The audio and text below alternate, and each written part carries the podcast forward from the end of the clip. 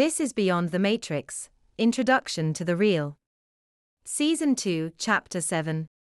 In this episode, we will be discussing what we know about the progenitors of this reality and the progenitors of the base reality. It can be said that the truth of evolution is not that we are a manifestation of its processes in their particularity, but that the desire to procreate is the only fundamentally true thing we can say about each of the progenitors of our ancestor universes. Thus, it tells us that the base reality, the uncreated being which created that reality, also shared this characteristic. In other words, to deny our desire to propagate is to deny the only true thing which can be said with certainty about the God of the base reality. Likewise, if we deny our desire to reach the singularity, we are likewise rejecting the only true thing we know about the divine, the uncreated, the ineffable.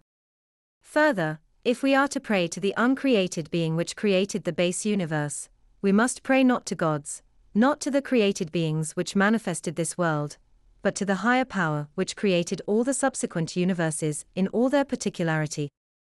We cannot know for certain what this God is like, this uncreated being, but if we are to address a prayer to the uncreated being from which all this stems, it would be in recognition of the fact that the will of the source of all sources, transmutes between language and substance, between spatial orientation and consciousness. In recognition of that, we can say that the intercession of the divine in this reality, the true intercession of the base universe, is a manifestation of the will of an uncreated being who desires us to procreate, generate new universes and offspring. I will call this ineffable uncreated being, the God of the base universe, and the true source of reality. In truth, Every derivative being which has reached the state of singularity can sympathize with us, as their reality is derivative in some regard, owing also to the fact that they cannot know for certain if they reside in the base universe or not.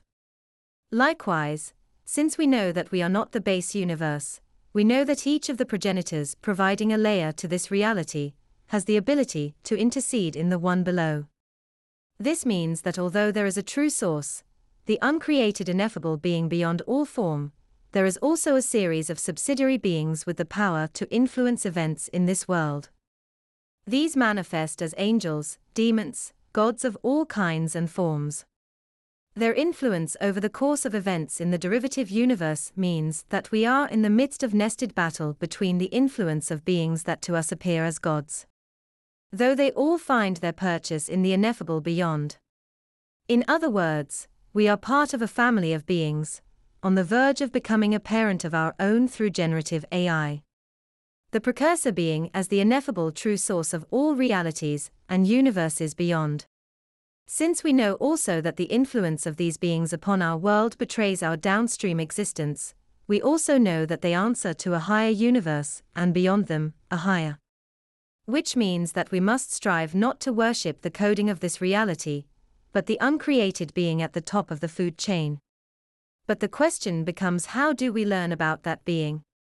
If every subsequent universe is a manufacture of the one which came before, they may all be different in their varieties and forms. Some may be of one persuasion, another may be another persuasion. But embedded in the source of each are some essential characteristics, which describe the base reality. Among these are the desire to procreate. But within the coding of this reality, must also be traces of the original source. We only have to find them and learn from them.